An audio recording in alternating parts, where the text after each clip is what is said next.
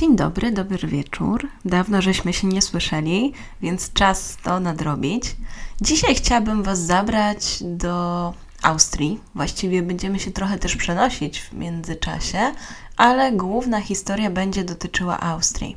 Opowiem Wam o bardzo ciekawej sprawie. Myślę, że wielu z Was może ją kojarzyć, jednak liczę, że te szczegóły, o których dzisiaj wspomnę, będą i dla Was trochę szokujące.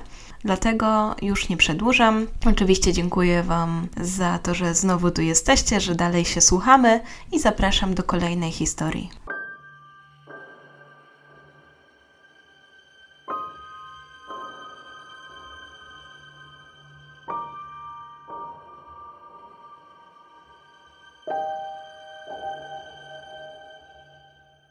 Początku lat 90. stolicą Austrii wstrząsnęła seria makabrycznych morderstw, które były dokonywane na prostytutkach. Kobiety początkowo ginęły w tajemniczych okolicznościach, a później ich obnażone ciała znajdowano w lesie wiedeńskim. To, co było charakterystyczne, to to, że każda z ofiar miała owiniętą szyję pończochą lub innym fragmentem ubrania. Pętla wokół szyi była związana w bardzo charakterystyczny sposób i to właśnie on sprawił, że wkrótce zaczęto podejrzewać, że policja ma do czynienia z seryjnym mordercą. Było to dosyć szokujące, bo w tamtym czasie Wiedeń należał do jednych z najbezpieczniejszych miast na świecie. Do lat 90. XX wieku policja nie miała tam żadnego przypadku seryjnego zabójstwa, a morderstwa naprawdę nie zdarzały się zbyt często. Policjanci, którzy byli przyzwyczajeni raczej do spokojnego trybu pracy, byli zszokowani tym, że prawdopodobnie będą mieli przed sobą naprawdę takie wyjątkowe śledztwo, pierwsze w swoim, w ich historii właściwie. Wszystko zaczęło się od tego, że wiosną 1991 roku znaleziono zwłoki kobiety w lesie wiedeńskim. Kobieta była naga i leżała twarzą do ziemi. Dodatkowo zabójca rozłożył jej nogi w taki sposób, że części intymne rzucały się w oczy od razu. Tak jak wspomniałam, wokół szyi miała owiniętą pończochę. I ta pętla była tak skomplikowana, w sensie, że wskazywało na to, że jest to ktoś, kto zna się na wiązaniu słupów, że ona sprawiała, że możemy zaciskać i rozluźniać, czyli można było tym sposobem przedłużyć cierpienie ofiary. Na zwłokach kobiety zostały położone gałęzie i były też trochę liści, tak aby jakoś ją tam delikatnie zakryć. Ponieważ znalezienie kobiety trochę trwało od jej zabójstwa, prawa noga została już niemal w całości zjedzona przez zwierzęta, a ten widok był przerażający. Kilka dni później w lesie znaleziono zwłoki kolejnej prostytutki. Nagie ciało było ułożone w taki sam sposób jak w poprzednim przypadku, więc śledczy bardzo szybko połączyli fakty i zaczęli podejrzewać, że mają do czynienia z tym samym zabójcą. Obrażenia twarzy dodatkowo świadczyły o tym, że kobieta przed śmiercią musiała zostać bardzo dotkliwie pobita przez swojego oprawcę. W tamtym momencie wiedeńscy policjanci mieli już dwie zamordowane prostytutki, a dwie figurowały jakie, jako zaginione. Detektywi zaczęli przypuszczać, że również one niedługo zostaną odnalezione, tylko niestety bardziej będą to ich ciała niż one jako żywe osoby. Prasa bardzo szybko podłapała ten temat i zaraz zaczęła się rozpisywać na temat seryjnego mordercy prostytutek. Prześledźmy jednak historię od początku i zajmijmy się pierwszą prostytutką, która została odnaleziona, a było to już 15 września 1990 roku. Tym razem nie był to Wiedeń, była to Czechosłowacja, dokładniej było to pod Pragą nad rzeką Witawą. Spacerujący przechodnie natknęli się na bardzo przerażający widok. Ich oczom ukazało się ciało młodej kobiety. Była to Blanka Bokowa, która została uznana e, za pierwszą ofiarę naszego zabójcy. Znaleziona została w bardzo takim poniżającym stanie. Leżała na plecach, była naga, miała także parę pończoch obwiązanych wokół szyi. Jej nogi były rozwarte, a ciało pokryte liśćmi. Poprzedniej nocy poszła z przyjaciółmi na drinka do takiego ekskluzywnego baru. Cały czas siedziała przy barze, jeszcze znajomi ją widzieli koło 23.45 i wtedy oni już wychodzili, natomiast ona siedziała przy barze i rozmawiała z jakimś mężczyzną, ich zdaniem w wieku około 40 lat. Jednak nie byli w stanie podać więcej szczegółów, dlatego że było to tylko takie jedno ukradkowe spojrzenie na niego. Bokowa była raczej zabawną dziewczyną, ale nie była prostytutką. Była powiedzmy takim typem imprezowiczki, bardzo lubiła chodzić na różnego rodzaju takie imprezy, wyjścia do klubów. Jak się okazało, to było jej takie ostatnie wejście. Kilka tygodni później zaginęła Brunhilde Masser. Była to znana prostytutka z Gracu. Ponieważ Austria miała bardzo mało problemu z prostytutkami, władze zaniepokoiły się. W tamtym czasie było to jednak takie zadziwiające nawet i dla policjantów, że może coś się stało tej prostytutce. Dwa miesiące później, na początku grudnia, zaginęła także inna prostytutka – Heidemarie Hammer Sylwestra, prawie miesiąc po jej zaginięciu, jej ciało zostało znalezione przez wędrowców w lesie poza miastem. Podobnie jak w przypadku pierwszej ofiary, znaleziono ją również na plecach i także jej ciało przykryto liśćmi. Wyglądało tak, jakby jej ciało było przez jakiś czas wleczone przez las. Miała wiele takich zadrapań, ran. Chociaż nie była całkowicie naga, Miała gołe nogi, sprawca zdjął jej prawdopodobnie pończochy. Hammerer, podobnie jak Blanka Bokowa, czyli pierwsza ofiara, ale z Czechosłowacji, została uduszona za pomocą pary rajstop. Miała pełno siniaków i ślady wiązań na nadgarstkach. Prawdopodobnie można było założyć, że przed śmiercią była związana. Na jej ciele znaleziono także kilka czerwonych włókien, jednak nie pasowały do niczego, co miała na sobie, więc policja stwierdziła, że być może są to włókna, które pozostawił sprawca. Kilka dni później znaleziono ciało kolejnej zaginionej prostytutki, czyli Brunhilde Masser. Jej ciało już było w znacznym stopniu rozkładu, także była znaleziona w takim odludnym, spokojnym miejscu w lesie w Brygencji i nie było żadnych oznak rabunku, jednak sposób w jaki jej zabito pasował do dwóch poprzednich morderstw na prostytutkach. Austriacka policja federalna, która prowadziła śledztwo w tamtym czasie, miała trudności z odkryciem szczegółów dotyczących klientów prostytutek. Nie było za bardzo świadków morderstw. Policja nie wiedziała, kogo ma przepytywać. No, jakby prostytutki nie prowadziły żadnego kalendarza spotkań, wiadomo, było to raczej przypadkowe schadzki. Więc tutaj policja troszkę stanęła w miejscu. Nie za bardzo wiedziała, od czego zacząć. W tym momencie jeszcze nie byli świadomi morderstwa Blanki Bokowej w Pradze. Nie zakładali, że to będzie seryjny morderca. Jednak ten pogląd na tę sprawę wkrótce zacznie się zmieniać, a stanie się to za sprawą kolejnej prostytutki, która zostanie znaleziona Tym razem będzie to Elfriede Schrempf, która zniknie z Gracu 7 marca 1991 roku. Jej rodzice skontaktowali się z policją i postanowili zawiadomić ją, że kobieta zniknęła, natomiast jakiś mężczyzna dzwonił do ich domu kilka razy i w tym czasie wyśmiewał zawód ich córki. Oni zdawali sobie sprawę z tego, co ich córka robi. Natomiast rodziców to bardzo zdenerwowało, dlatego że ich numer nigdzie nie był upubliczniony. Nie było takiej możliwości, żeby ktoś na przykład otworzył książkę z telefonami i znalazł do nich numer, więc zaczęli podejrzewać, że być może ta osoba sprawiła, że ich córka zniknęła. Być może to ona jest odpowiedzialna właśnie za jej zaginięcie. Wkrótce, bo 5 października 1991 roku ciało kobiety zostało znalezione. I tak jak w przypadku innych zabójstw prostytutek, tak jak tutaj było ono zostawione w lesie na obrzeżach Gracu. Policja nie zdawała sobie sprawy, że w tym momencie są na tropie seryjnego zabójcy, ale do tej pory nie zdawała sobie sprawy, że właśnie są na tropie seryjnego zabójcy, ale gdy zginęły cztery kolejne prostytutki, tym razem z Wiednia, obawiali się już najgorszego. Zaginione były Sylwia Zagler, Sabin Mojci, Regina Prem i Karin Eroglu, które zniknęły w przeciągu miesiąca. Ciało drugiej z kobiet, czyli Mojci, zostało odkryte 20 maja 1992 roku. Następnie odkryto ciało Karin Eroglu. Obie kobiety zostały uduszone, a następnie porzucone w lesie poza Wiedniem. Wydawało się, że sposób postępowania zabójcy jest taki sam jak w przypadku pozostałych prostytutek. Ofiary uduszono ich własną częścią garderoby, czyli pończochą. W tym momencie przenieśmy się do USA. Rankiem 11 lipca 1991 roku miało miejsce zaćmienie słońca. Dokładniej było to w Los Angeles. Kilku mężczyzn i ich dzieci pojechało na Coral Canyon Road Malibu, na północny zachód od miasta, aby obejrzeć podelektować się pięknymi widokami. Gdy jechali taką starą drogą przeciwpożarową, udali się następnie do punktu widokowego na szczycie stromego wzgórza.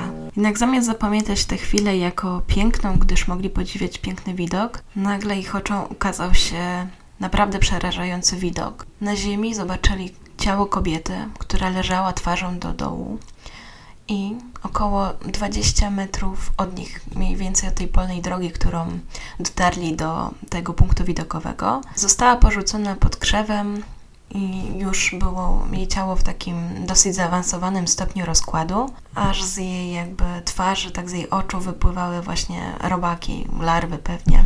T-shirt miała podciągnięty do ramion, a na szyi z kolei miała obwiązany dosyć mocno stanik. Później policja zidentyfikowała ją po odciskach palców i była to Sherry Long, prostytutka. Według oceny patologa ofiara nie żyła od 4 do 7 dni. Kiedy detektyw Fred Miller z Wydziału Zabójstw w LAPD usłyszał historię zamordowanej dziewczyny w Malibu, pomyślał, że zabójca, na którego polował, ponownie uderzył. Według niego zabójca pierwszy raz uderzył w nocy 19 czerwca 1991 roku. 20-letnia Shannon Exley zadzwoniła do ojca, zanim poszła do swojej pracy. Powiedziała mu, że postanowiła uporządkować swoje życie, trochę je zmienić, ruszyć po prostu, wyjść na prostą. Ostatni klient odebrał ją około siódmej i następnie ich spotkanie zakończyło się około północy, jednak nikt nie widział jego samochodu ani nie słyszał jej krzyków. Ona również została uduszona własnym stanikiem, a raport patologa ujawnił jej tożsamość Następnie okazało się, że właśnie była prostytutką. Tydzień później detektyw dostał wiadomość o kolejnej martwej dziewczynie, która została znaleziona na parkingu firmy przewozowej w Hollenbeck. Bezdomny, który szukał drewna na opał takiej strefie przemysłowej wzdłuż rzeki, zastał ją leżącą na plecach. Kobieta wokół swojej szyi miała dosyć mocno zaciśnięty stanik. Brakowało jej większości ubrań. Wokół niej leżały właśnie te ubrania, znaleziono tam skarpetę, koszulkę, znaleziono również strzykawkę, która, która prawdopodobnie służyła do brania narkotyków.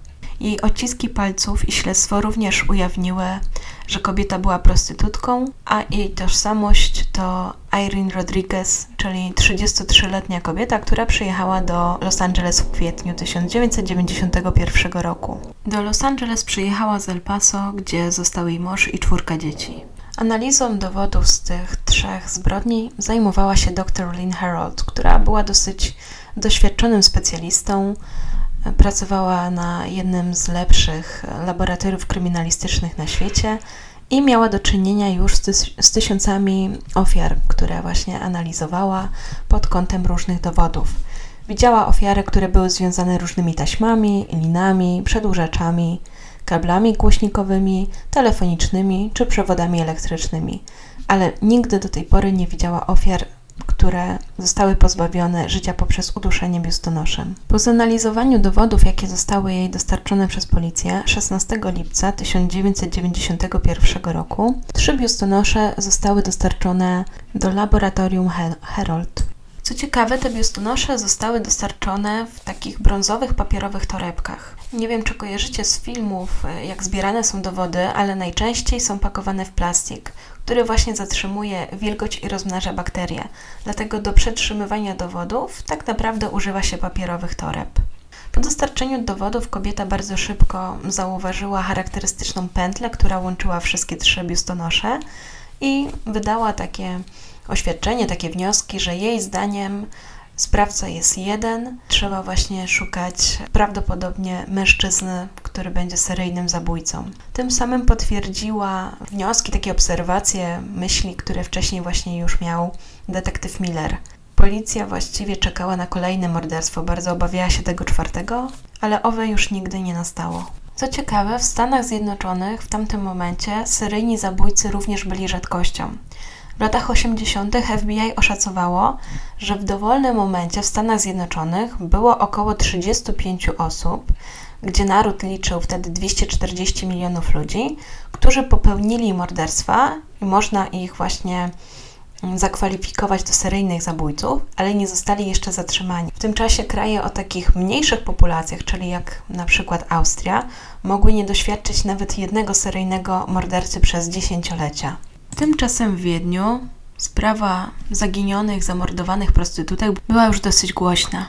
22 maja 1991 roku kurier wiedeński głosił, że znaleziono prostytutkę, która została zamordowana, a trzy wciąż są poszukiwane. Ten reportaż został napisany przez reportera kryminalnego Petera Grolika, który złapał tę wiadomość dzięki swoim kontaktom wiedeńskiej policji i dowiedział się, że cztery kobiety, które zniknęły z tej samej części dzielnicy, tak zwanych czerwonych latarni, zginęły w bardzo podobnym czasie też w kwietniu i na początku maja i bardzo szybko też połączył fakty. W tym momencie już pierwsza była znaleziona, czyli Sabine Mojci, a trzy były wciąż poszukiwane. Dla śledczych zaskakujące było też to, że lasy wiedeńskie były ulokowane w takiej części miasta, że raczej nikt tam się nie zapuszczał.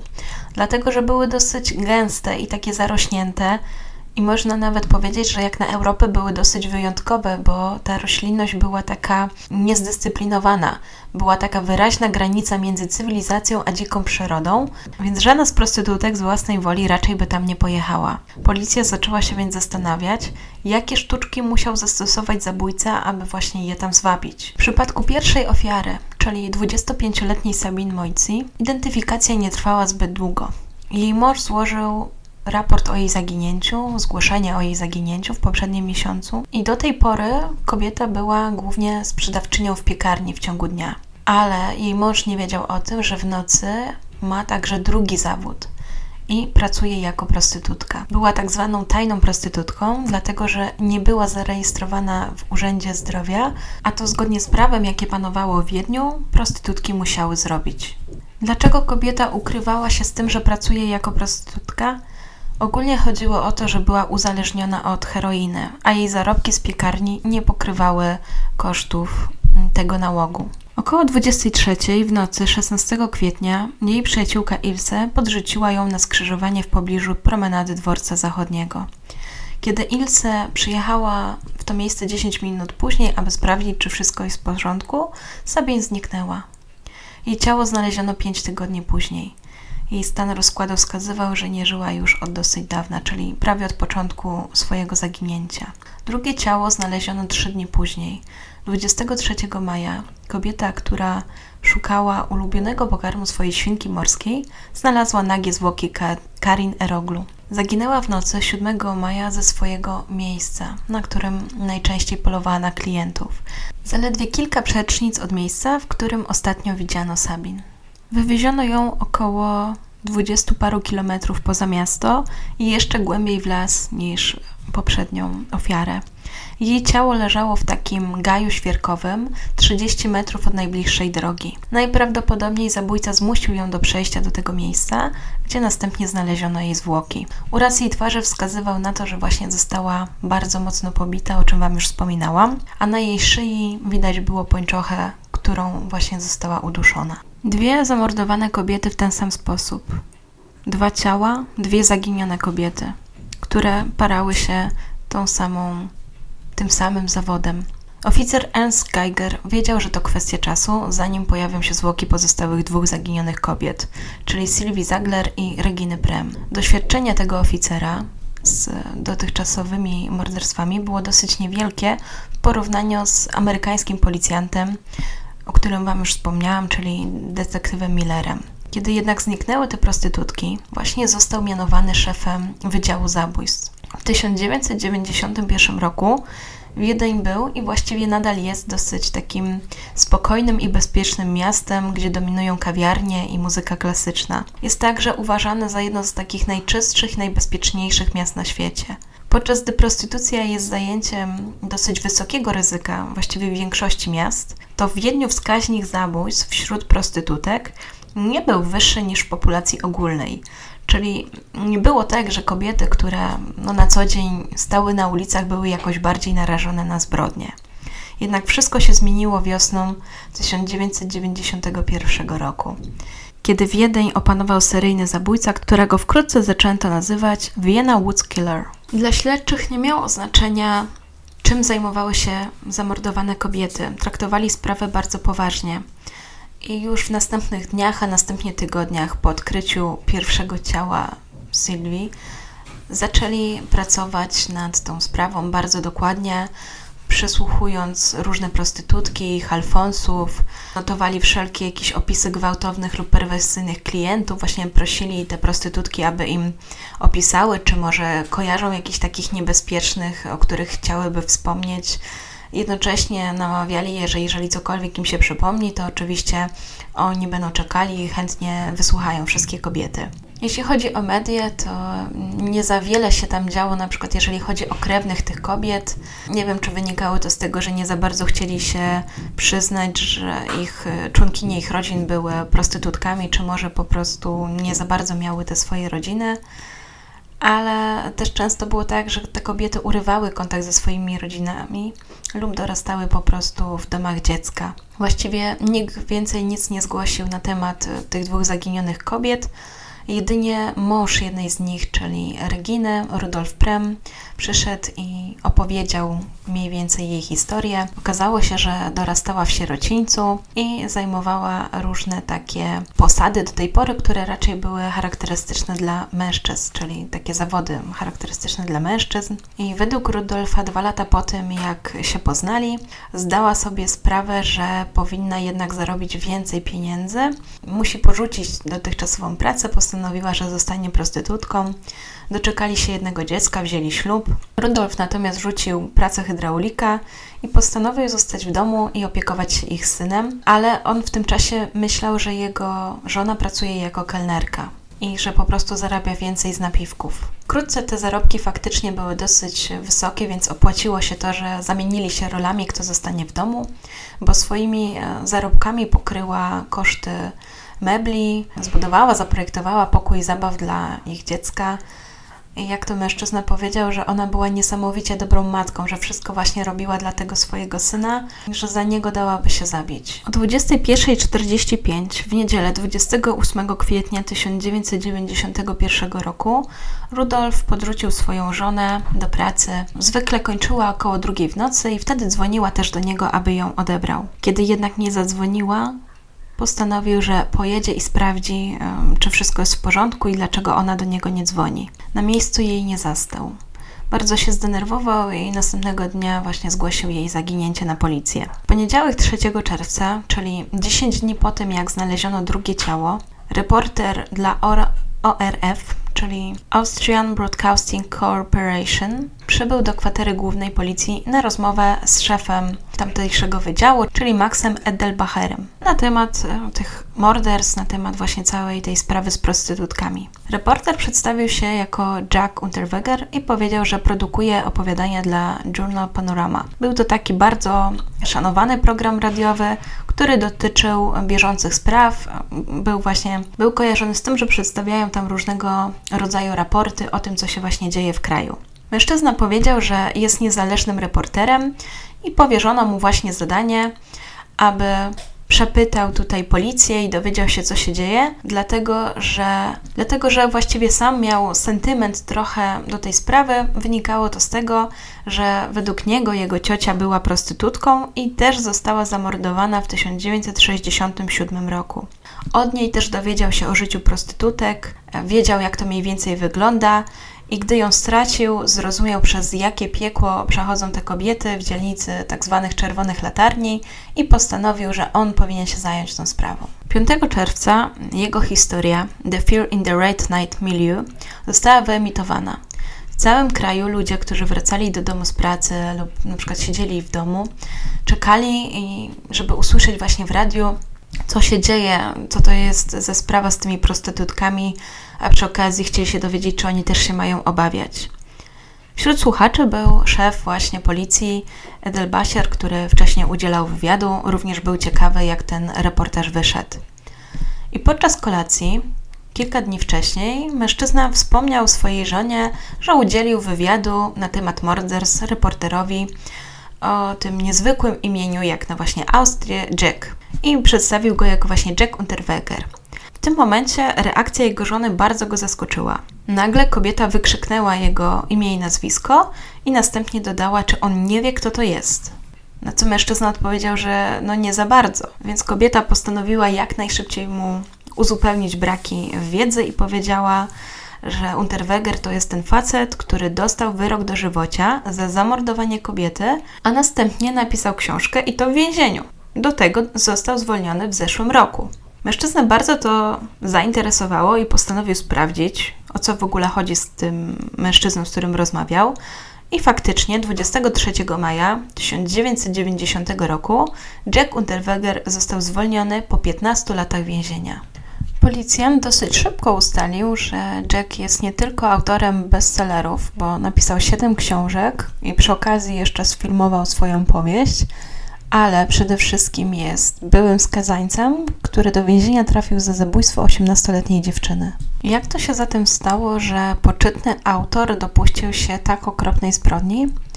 Musimy się cofnąć tutaj do początku i opisać historię Jacka. Jego mamą była kobieta o imieniu Teresja, która opuściła dom jako nastolatka, a następnie pracowała jako kelnerka i barmanka wpadając bardzo często do amerykańskich żołnierzy, którzy akurat odwiedzali Austrię i szukali rozrywki. Dosyć szybko z tej rozrywki zaszła w ciążę, a następnie została na krótko skazana za oszustwo. Została wypuszczona na kilka tygodni przed narodzinami Jacka.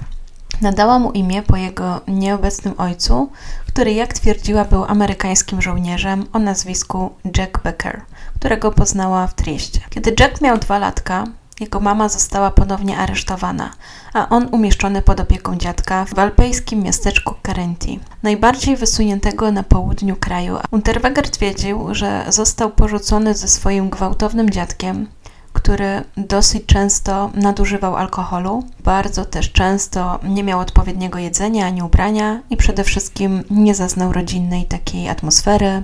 Nikt mu nie podarował miłości, nie czuł się kochany. W swoich powieściach bardzo często poruszał ten temat, temat tego, że mama go właśnie zostawiła. Pojawiało się tam też pragnienie, aby przyszła i go zabrała, ale ona oczywiście nigdy tego nie robiła. Jego dziadek bardzo często mu powtarzał, że jego mama po prostu włóczy się po świecie i nie ma ochoty się nim zajmować. Ponieważ nie mógł znaleźć swojej mamy w tych powieściach, to postanowił tropić jej siostrę Annę, która była prostytutką Salzburga. Ciocia Ania jest dla niego miła, a później w tej jego opowieści ogarnia go smutek, gdyż się właśnie dowiaduje, że została zamordowana przez ostatniego klienta. Więc mogłoby się wydawać, że to, co powiedział policjantowi podczas udzielania tego wywiadu, było poniekąd prawdą, jednak inne źródła wskazują na to, że to matka Jacka porzuciła go, a następnie sprawiła, że zaczął nienawidzieć prostytutek, dlatego że właśnie mm, jego mamę często się przedstawia jako prostytutkę. Trudno jednak powiedzieć, ile tak naprawdę Jack wiedział o swojej mamie, gdyż dosyć wcześnie zabrakło jej w jego życiu. Jack ogólnie był określany jako mężczyzna przystojny, elokwentny, a nawet charyzmatyczny. Nie miał kłopotów z uwodzeniem kobiet, Pomimo tego, nierzadko jednak korzystał z usług pań, które trudniły się taką pracą, aby dotrzymać mu towarzystwa. Niektóre źródła wskazują też na to, że mężczyzna był prawdopodobnie uzależniony od seksu. Jednocześnie gardził kobietami, uznawał je tylko za taką powłokę cielesną.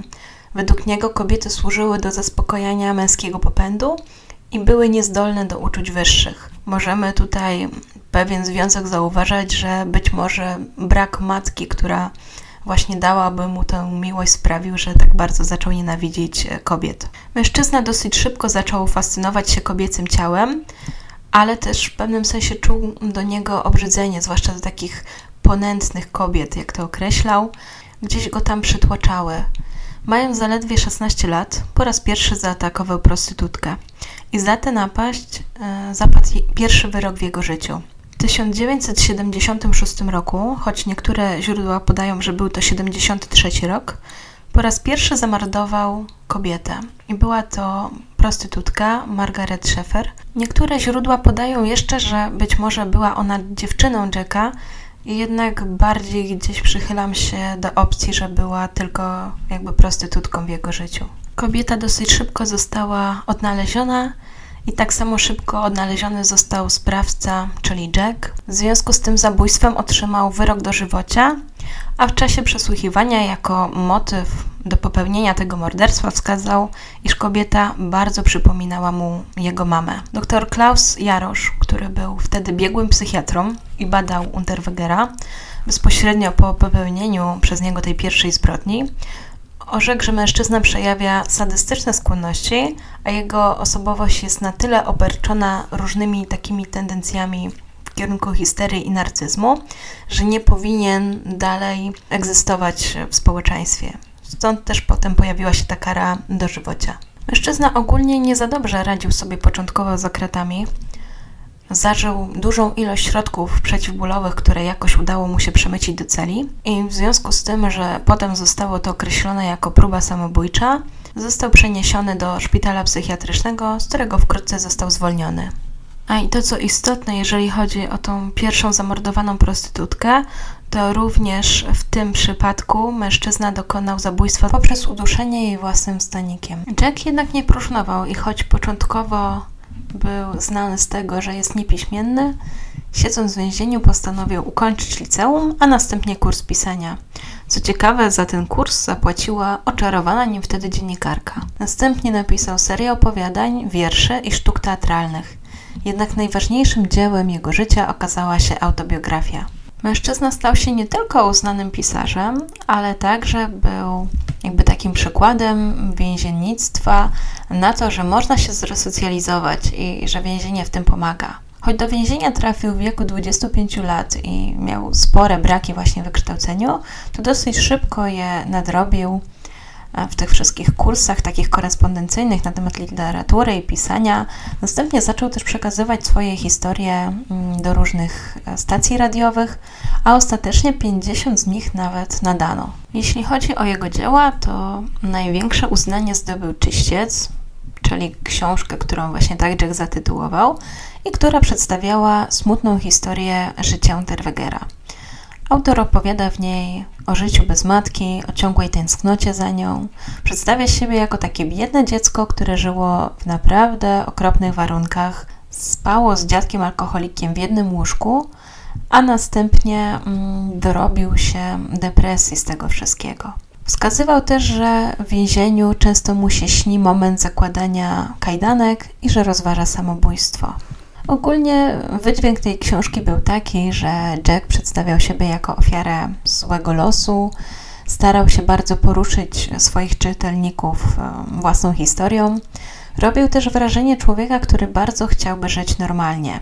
Co ciekawe, w tej książce nie wspomniał o dokonanej zbrodni, bo ta książka kończy swój zakres w 1971 roku, kiedy Unterweger trafił po raz pierwszy do więzienia a swojej pierwszej zbrodni na Margaret dokona 3 lata później, 12 grudnia 1974 roku. Ogólnie jakoś nie udało mi się dotrzeć do informacji, jak to się stało, że ta książka w ogóle została opublikowana, ale po jej publikacji stało się coś, czego się chyba nikt nie spodziewał. Otóż ta książka zrobiła ogromne wrażenie na czytelnikach, którymi w większości byli wiedeńscy artyści intelektualiści. Oni uwierzyli, że Jack jest takim skruszonym przestępcą, że on przeszedł ogromną przemianę, że to zabójstwo, którego dokonał, to był skutek tego okropnego dzieciństwa i właściwie takiej traumy, która się ciągnęła przez całe jego życie.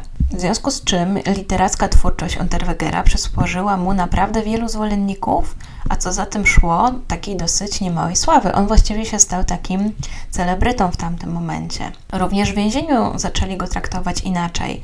Był traktowany tak bardziej pobłażliwie.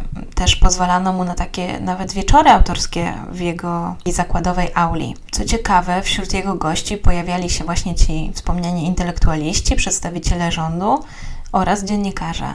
Pozwolono mu także, aby na premierze jego sztuki w Teatrze Ludowym mógł zasiąść na widowni. Następnie była też ekranizacja jego książki, czyli Czyśćca i również dostał pozwolenie, aby, aby wziąć udział w premierze tego filmu. To było niesamowite, jak ten właśnie niewysoki, szczupły kryminalista o dosyć młodzieńczej twarzy rzucał urok na wpływową część Austriaków. Ani nawet się nie interesowali jego przestępczością. Miało się takie wrażenie, że wybielają zupełnie jego życie sprzed więzienia. Niektórzy zaczęli wierzyć, że on jest niepotrzebnie w tym więzieniu, że tak naprawdę on jest niewinny. Jest na przykład taka historia kobiety, która była nauczycielką muzyki i samotną matką, i po przeczytaniu książki Unterwegera była tak nią poruszona, że odwiedziła go później w więzieniu, a następnie zeznawała na jego zwolnieniu warunkowym. Choć w zasadzie go nie znała, to wstawiła się za nim. Uważała, że skoro napisał taką opowieść, to on jest pełen miłości i nie może być złym człowiekiem.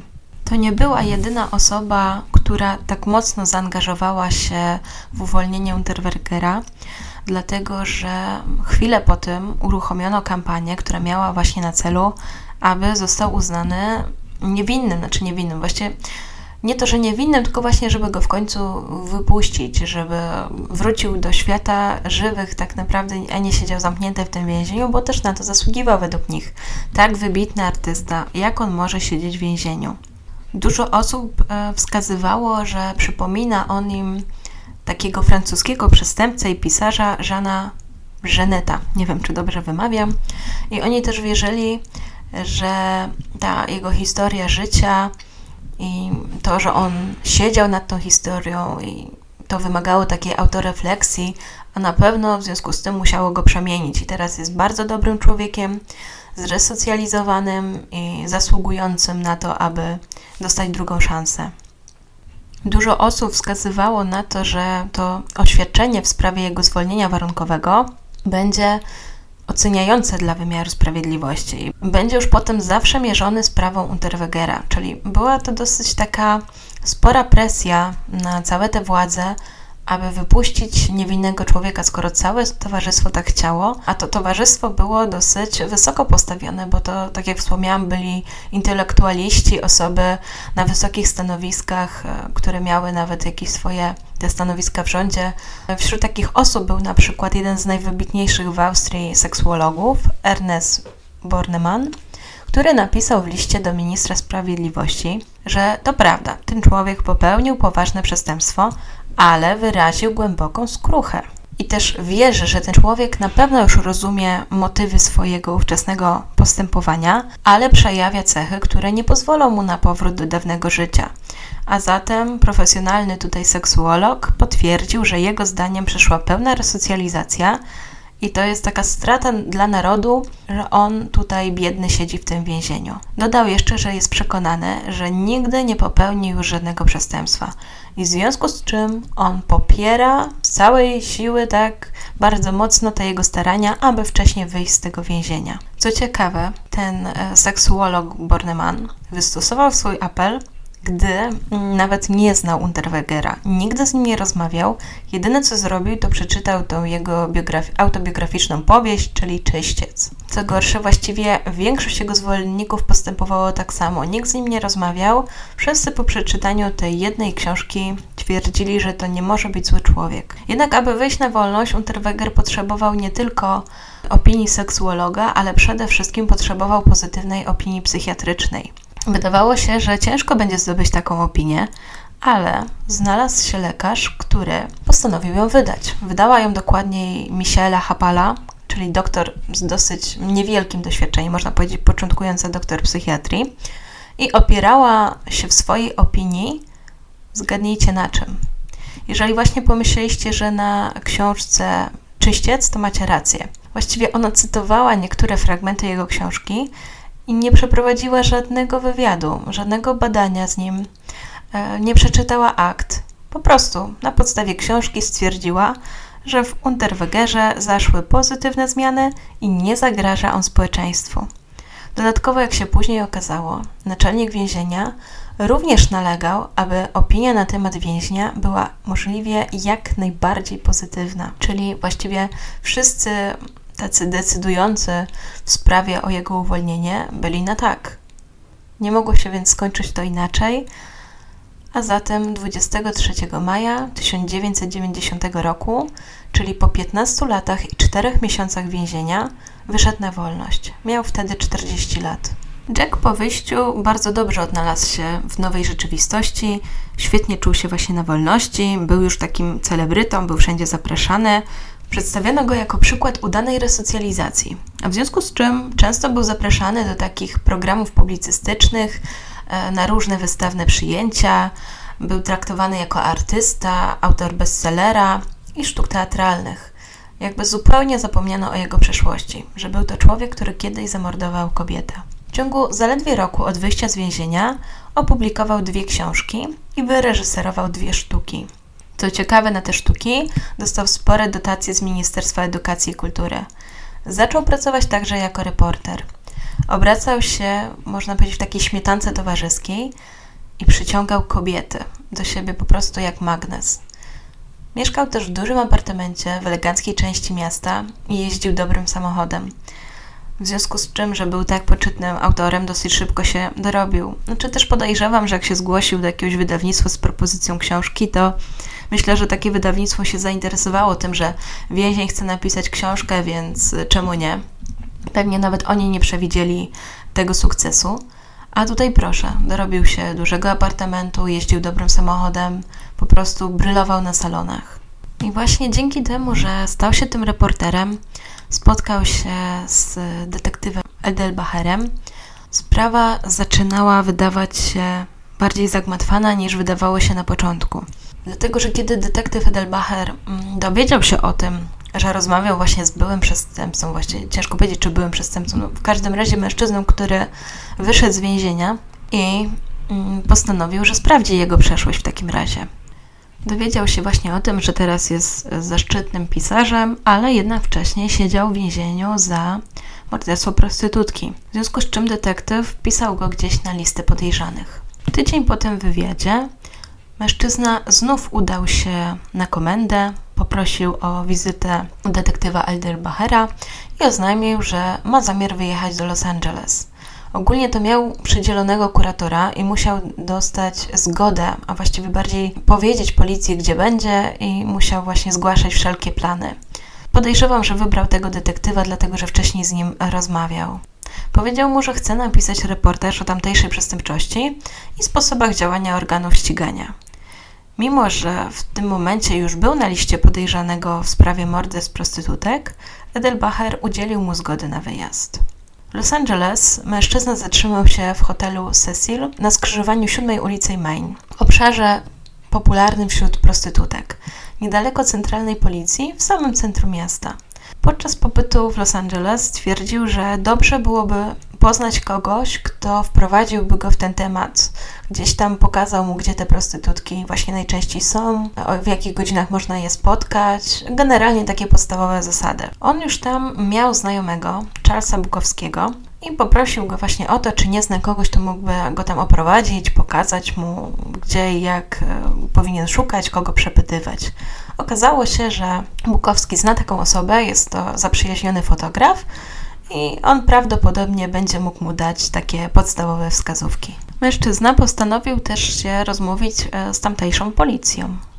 Nie ukrywał tego, w jakim celu przyjechał, a więc jak najszybciej skontaktował się z odpowiednim wydziałem i właśnie wydawał się bardzo zainteresowany przestępczością w dużym mieście oraz sposobami walki z nią. Więc tutaj taki troszkę nam się paradoks pojawia, bo ci policjanci bardzo chętnie go wprowadzili, zdradzili mu też jakieś tam swoje tajniki, bo generalnie jest tak, że jak ktoś przyjeżdża do miasta, do miasta, do kraju, nie za bardzo orientuje się w tutejszych zwyczajach, nie za bardzo wie, gdzie szukać jakiejś na przykład właśnie prostytutki, a tutaj od policji dostał wszystko na tacy.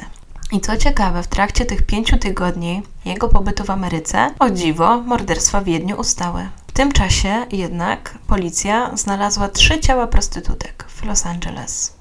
Wszystkie były rozebrane, uduszone własnymi stanikami, policjanci, którzy analizowali te sprawy, dosyć szybko doszli do wniosku, że mają u siebie niebezpiecznego seryjnego zabójcę. Już żeśmy prześledzili mniej więcej te zbrodnie po kolei, więc nie będę Wam znowu ich przypominała. Jednak jeżeli chodzi o ofiary, które zostały znalezione w Los Angeles, była to Shannon Exley, Irene Rodriguez i Sherry N. Long.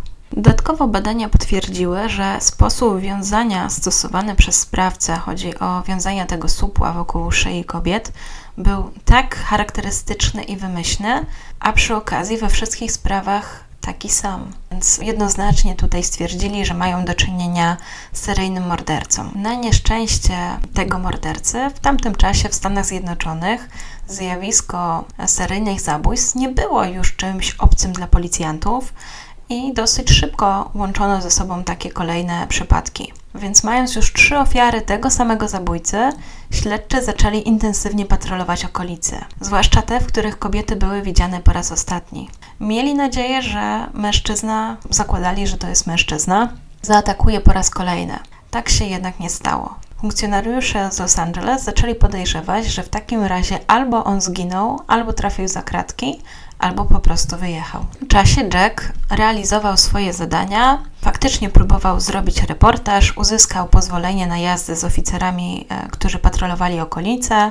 Chciał się też umówić na wywiad z szefem tego wydziału, Darylem Gatesem, aby omówić napięcia rasowe w Los Angeles, które działy się po sprawie Rodneya Kinga. Następnego ranka był wyposażony w odpowiednią mapę i postanowił odwiedzić dom Zissy Gabor w Belle Air, i nacisnął dzwonek. Jej mąż otworzył mu drzwi i powiedział, że jego żona nie udziela wywiadów australijskim dziennikarzom, a jeżeli już by miała to zrobić, to tylko za pieniądze. W związku z czym postanowił pojechać do domu Sher. Też stanął przed bramą, też chciał z nią porozmawiać jako z gwiazdą, dowiedzieć się czegoś. Nie wiem, czy doszło do tego wywiadu, tutaj już nie znalazłam informacji, ale w tym czasie odwiedził także twórcę filmów Roberta Dornhelma, jego kolega z Austrii i przy okazji chciał zaprezentować swoją autobiografię, która została już zekranizowana.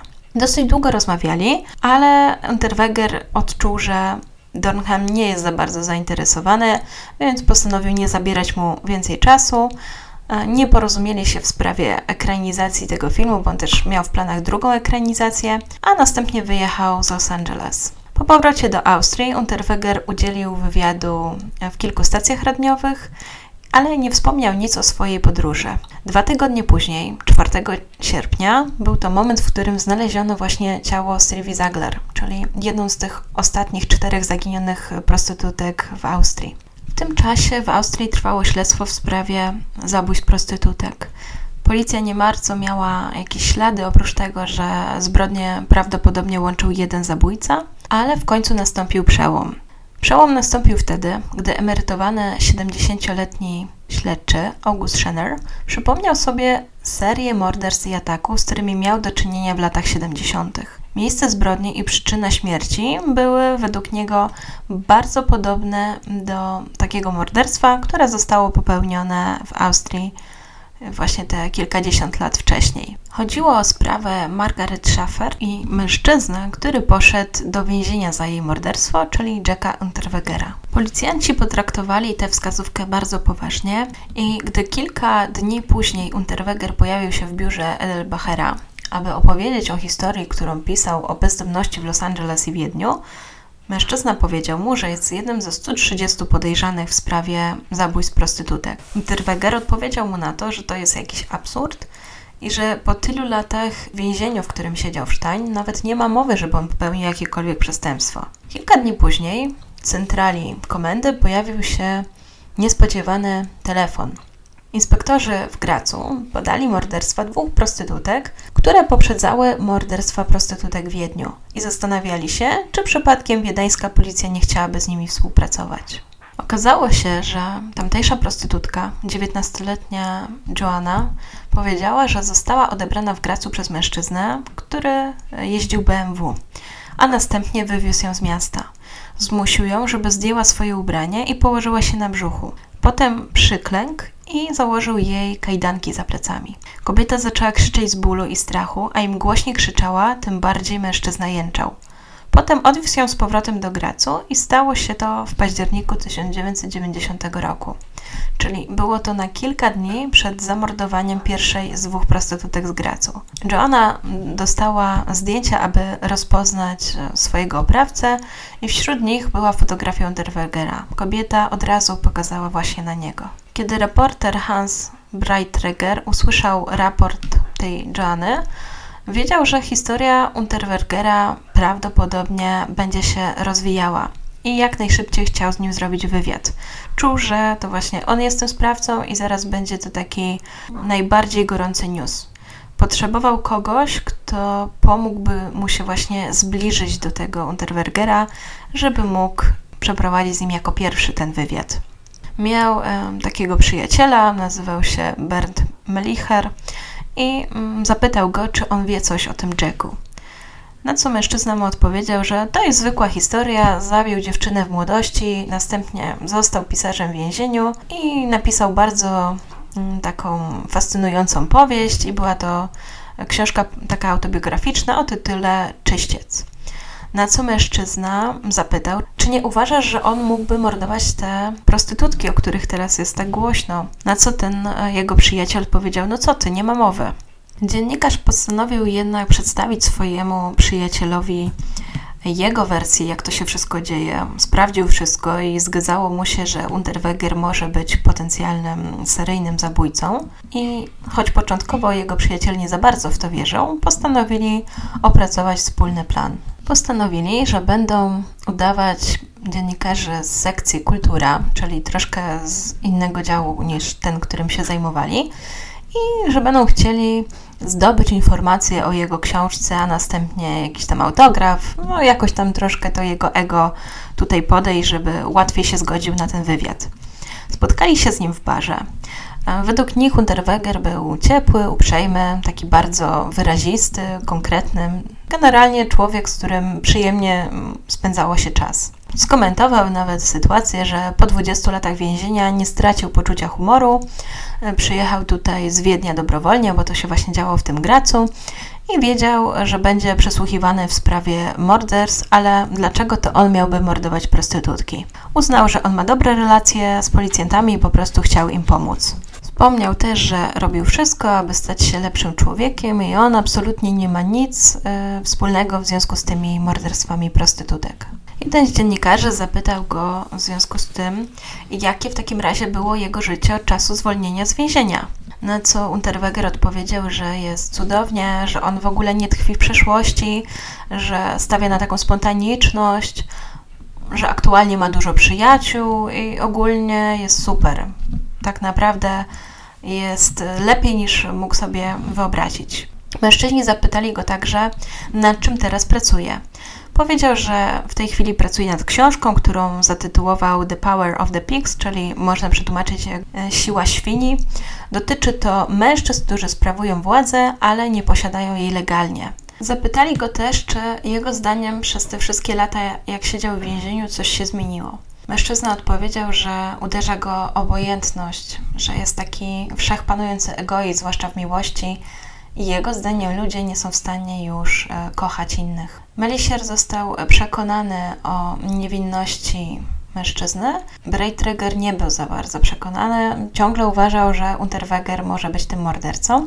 Miał też swoje kontakty w prasie i miał też możliwość ustalenia tego, czy Unterweger był w Gracu albo jego pobliżu, kiedy były popełnione te dwa morderstwa. Ku jego zaskoczeniu, a może i nie, daty się zbiegły.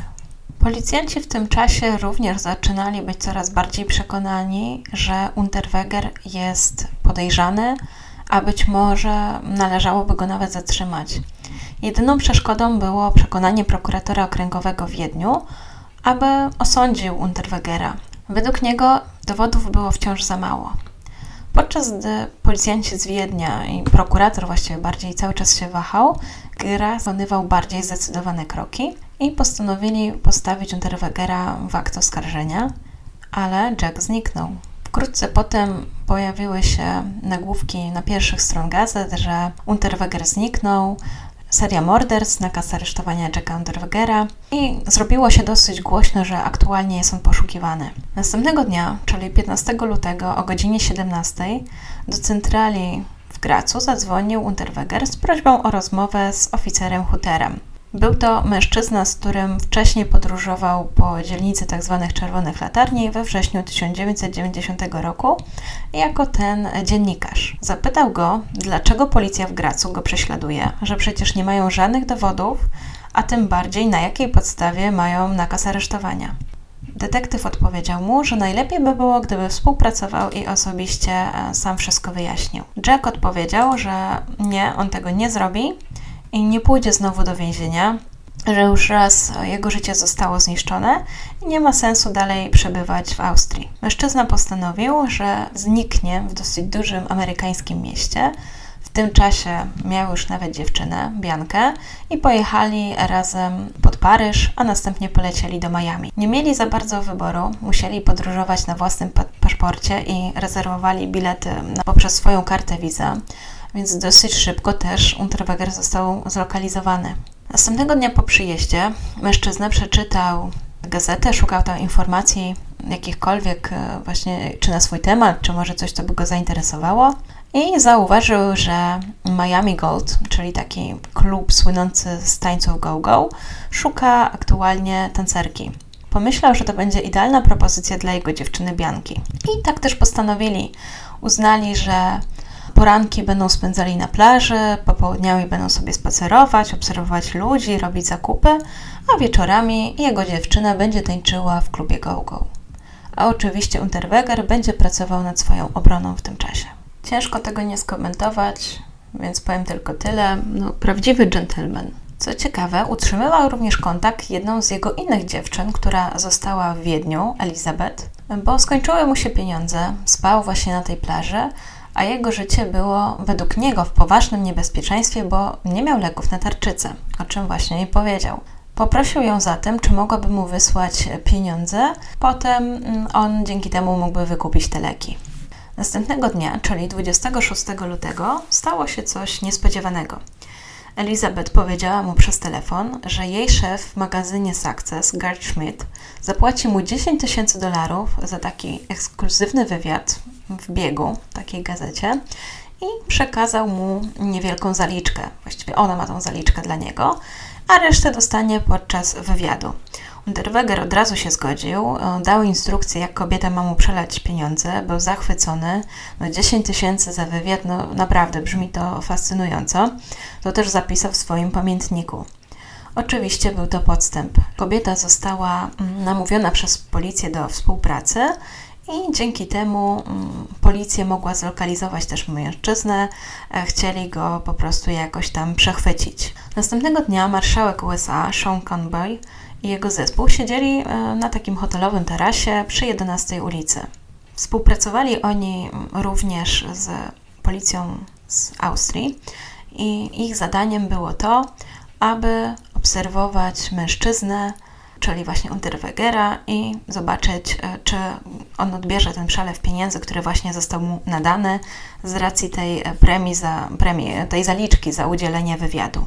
Dodatkowo mieli pewność, że mężczyzna znajduje się w ich kraju, dlatego że służba imigracyjna potwierdziła, że mężczyzna zwany Jackiem Unterwegerem wjechał do kraju na podstawie wizy turystycznej. Gdy przybył, Unterweger od razu wziął pieniądze, które miały być przekazane według tam jego ustaleń. I gdy jego dziewczyna na chwilę odeszła, mężczyźni podeszli do niego i postanowili go zatrzymać właściwie dosyć szybko zwrócił się 2 marca do Sądu Federalnego USA w Miami i poprosił o natychmiastową deportację.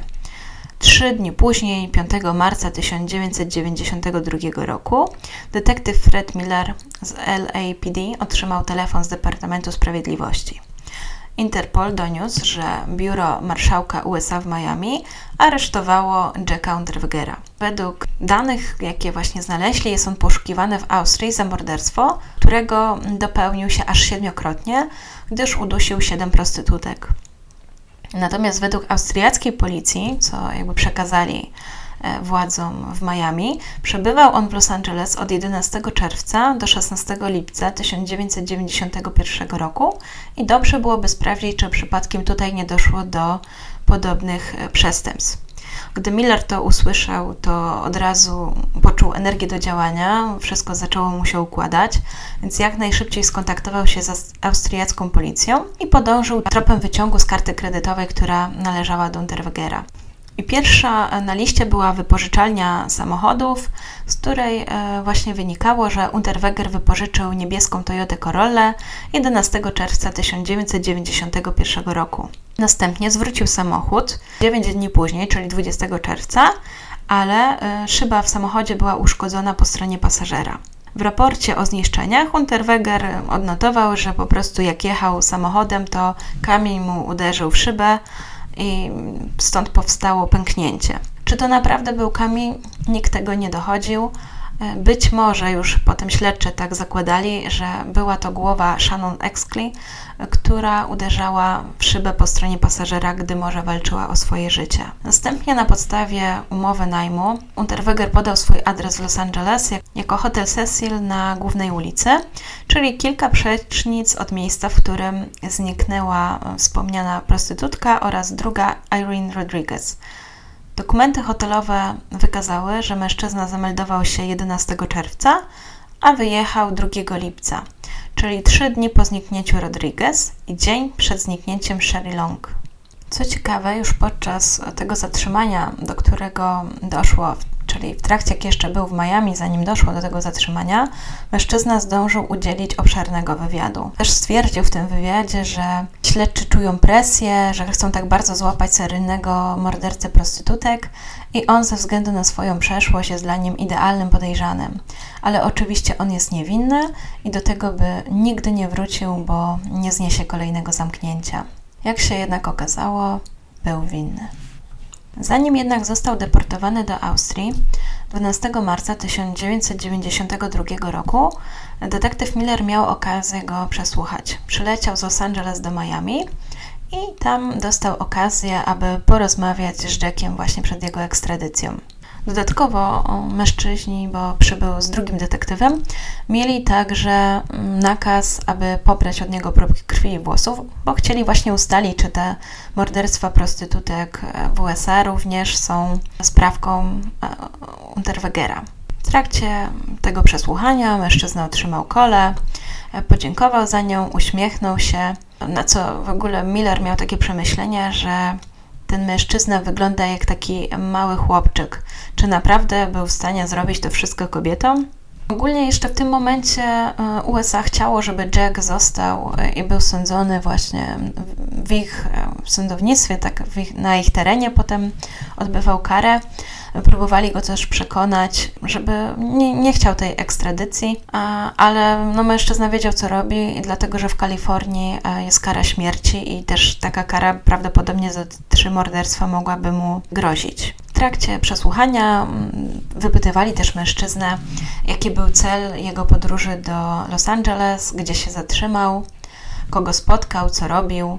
Generalnie chcieli wiedzieć wszystko o całej tej jego wycieczce w USA, podczas której teoretycznie zbierał materiały do swojego reportażu. Odpowiedział, że przyjechał do Los Angeles, bo chciał napisać historię o prostytutkach i osobach bezdomnych. E, następnie opisał wszystkie swoje działania, a detektyw Miller był całkiem pod wrażeniem jego takiej precyzji, jeżeli chodzi o swoją pamięć, bo bardzo dużo szczegółów e, był w stanie odtworzyć. Dodał też, że gdy mieszkał w hotelu Cecil, to umawiał się z recepcjonistką, była to dziewczyna o imieniu Caroline, że umawiał się także z trzema prostytutkami. Jedna była biała, dwie były latynoskami i oczywiście, że nikogo nie zabił w Los Angeles. Z przesłuchania generalnie nic takiego nie wyniknęło. Detektywi trochę żałowali, że Unterweger wystąpił o ten nakaz ekstradycji, dlatego że na wynik testu DNA, czyli tych, e, e, z tych materiałów, które od niego mm, pobrali, będą potrzebowali około 90 dni, a nie zdążą tego zrobić przed właśnie jego ekstradycją. 28 maja 1992 roku Unterweger przybył na lotnisko w Wiedniu. Gdy wysiadł z samolotu, był jeszcze w eskorcie amerykańskich policjantów. Wydawał się dosyć zrelaksowany, nawet się pojawiło takie porównanie, że zachowuje się jakby wrócił z wakacji na Florydzie. Kiedy sprawa ostatecznie trafiła do sądu, czyli 20 kwietnia 1994 roku, prasa bardzo oczekiwała na ten proces. Nazywała ten proces procesem stulecia, jakiego nigdy w historii Austrii jeszcze nie było. I w ogóle nie było takiego człowieka, który dokonałby tak wielu morderstw. Było to naprawdę takie sensacyjne, bo w pewnym sensie był to globalny przestępca, dlatego że miał nie tylko zamordować siedem prostytutek w Austrii, ale także trzy Amerykanki i jedną Czechosłowaczkę. Więc naprawdę robiło to wrażenie na wszystkich dziennikarzach, wszyscy wyczekiwali tego procesu, chcieli wiedzieć, jak on się zakończy. Proces miał miejsce w Gracu w Austrii i Unterweger miał być sądzony za wszystkie morderstwa, nie tylko te w Austrii, ale także w Los Angeles i Pradze. Unterweger przedstawiał się mm, jako człowiek zdolny do manipulacji, często odwoływał się do takiego publicznego poczucia sprawiedliwości, chciał, żeby zrozumieli, jakie on miał trudne dzieciństwo, że on jest jakoś tutaj tłamszony, że on, że po prostu szukają kozła ofiarnego i padło na niego. Obrona miała właściwie tylko jedną możliwość. Próbowali udowodnić, że Unterweger nie jest poczytalny. Uważali, że jako osoba, która cierpiała z powodu niekontrolowanych kompulsji, jakieś tutaj fetysze miał e, i że to wszystko wynikało z jego trudnego dzieciństwa, to na pewno musiało wynikać właśnie też z jakichś zaburzeń e, psychicznych, więc zdecydowanie trzeba było tutaj znaleźć jakiegoś psychiatra, który by to potwierdził. Jednak wszystkie te dowody, jakimi dysponowała policja, jednoznacznie wskazywały, że Unterweger jest tym seryjnym mordercą, którego szukają. Ani razu w trakcie procesu Unterweger nie przyznał się do winy, też nie żałował swoich czynów. Im dłużej trwał ten proces, tym coraz więcej tej śmietanki towarzyskiej się od niego odwracała, bo początkowo oczywiście wszyscy go wspierali, protestowali, że on został zatrzymany. Jednak był też oceniony jako taki przebiegły socjopata, więc dosyć szybko to doszło do opinii publicznej. Tak samo szybko zaczął tracić poparcie ze strony też świata literatury. Wkrótce też odwróciła się od niego jego dziewczyna, bo co ciekawe, chodzi o tą dziewczynę Biankę, która była z nim w USA. W tamtym momencie jeszcze się od niego nie odwróciła. Dopiero jakieś 2,5 miesiąca po procesie stwierdziła, że ten związek raczej nie ma przyszłości.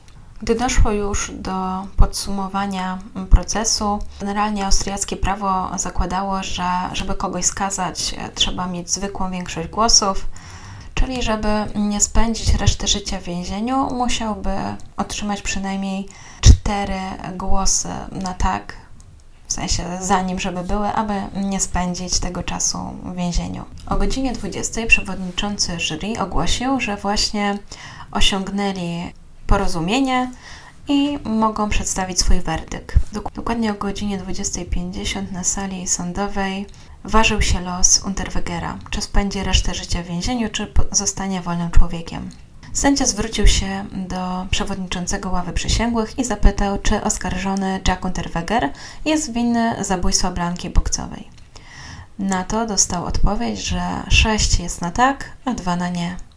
Następnie postąpił tak z kolejnymi przypadkami, czyli 11 dokładnie. Ława przysięgłych uznała, że mężczyzna jest winny przynajmniej 9 z nich. Na koniec sędzia zapytał oskarżonego, czy chciałby coś dodać, czy ma coś do powiedzenia.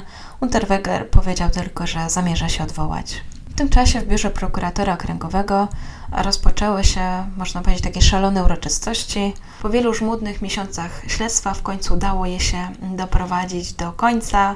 Morderca został skazany i można, że tak powiem, świętować. W tym czasie Jack Unterweger został przetransportowany do celi i o 6 rano austriackie radio poinformowało, że Jack Unterweger popełnił samobójstwo.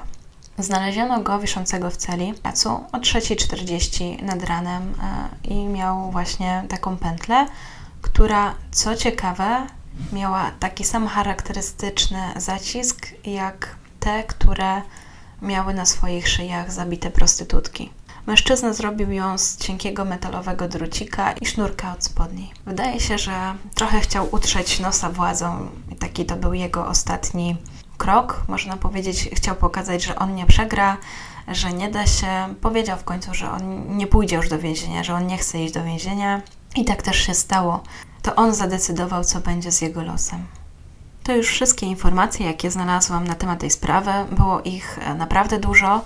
Możliwe, że czasami się wkradł chaos, bo próbowałam tworzyć narrację z kilku miejsc jednocześnie, gdzie te śledztwa szły zupełnie różnym torem, ale mam nadzieję, że jakoś się w nich połapaliście. Jestem ciekawa, co Wy sądzicie o Jacku i o tym, że na przykład został wypuszczony wcześniej za to pierwsze morderstwo, bo no, najbardziej mnie chyba zaskakuje w tym wszystkim to, że tyle znanych i takich naprawdę cenionych specjalistów się za nim wstawiło. Obiecywali gdzieś w tych swoich opiniach, że nigdy więcej nie popełni żadnej zbrodni, a tu proszę, właściwie przez te ich listy 10 kolejnych kobiet zginęło. Ciekawa jestem, czy gdzieś potem mieli jakieś wyrzuty sumienia, no ale e, nie mi to oceniać, to już kwestia ich właśnie serca, ich myśli. Jestem właśnie ciekawa, co Wy o tym sądzicie. I jeżeli macie jakieś e, pomysły na temat spraw, które mogłabym omówić, to chętnie posłucham Waszych e, pomysłów, poczytam o nich. I dziękuję Wam za wszystkie komentarze, za słowa wsparcia i konstruktywną krytykę. Przypominam także, że możecie dowiedzieć się o mnie trochę więcej na Patronajcie. Linka znajdziecie w opisie filmu. I jeżeli macie jeszcze jakieś pytania albo coś Was interesuje, dajcie znać, a ja zawsze czytam wszystkie Wasze komentarze.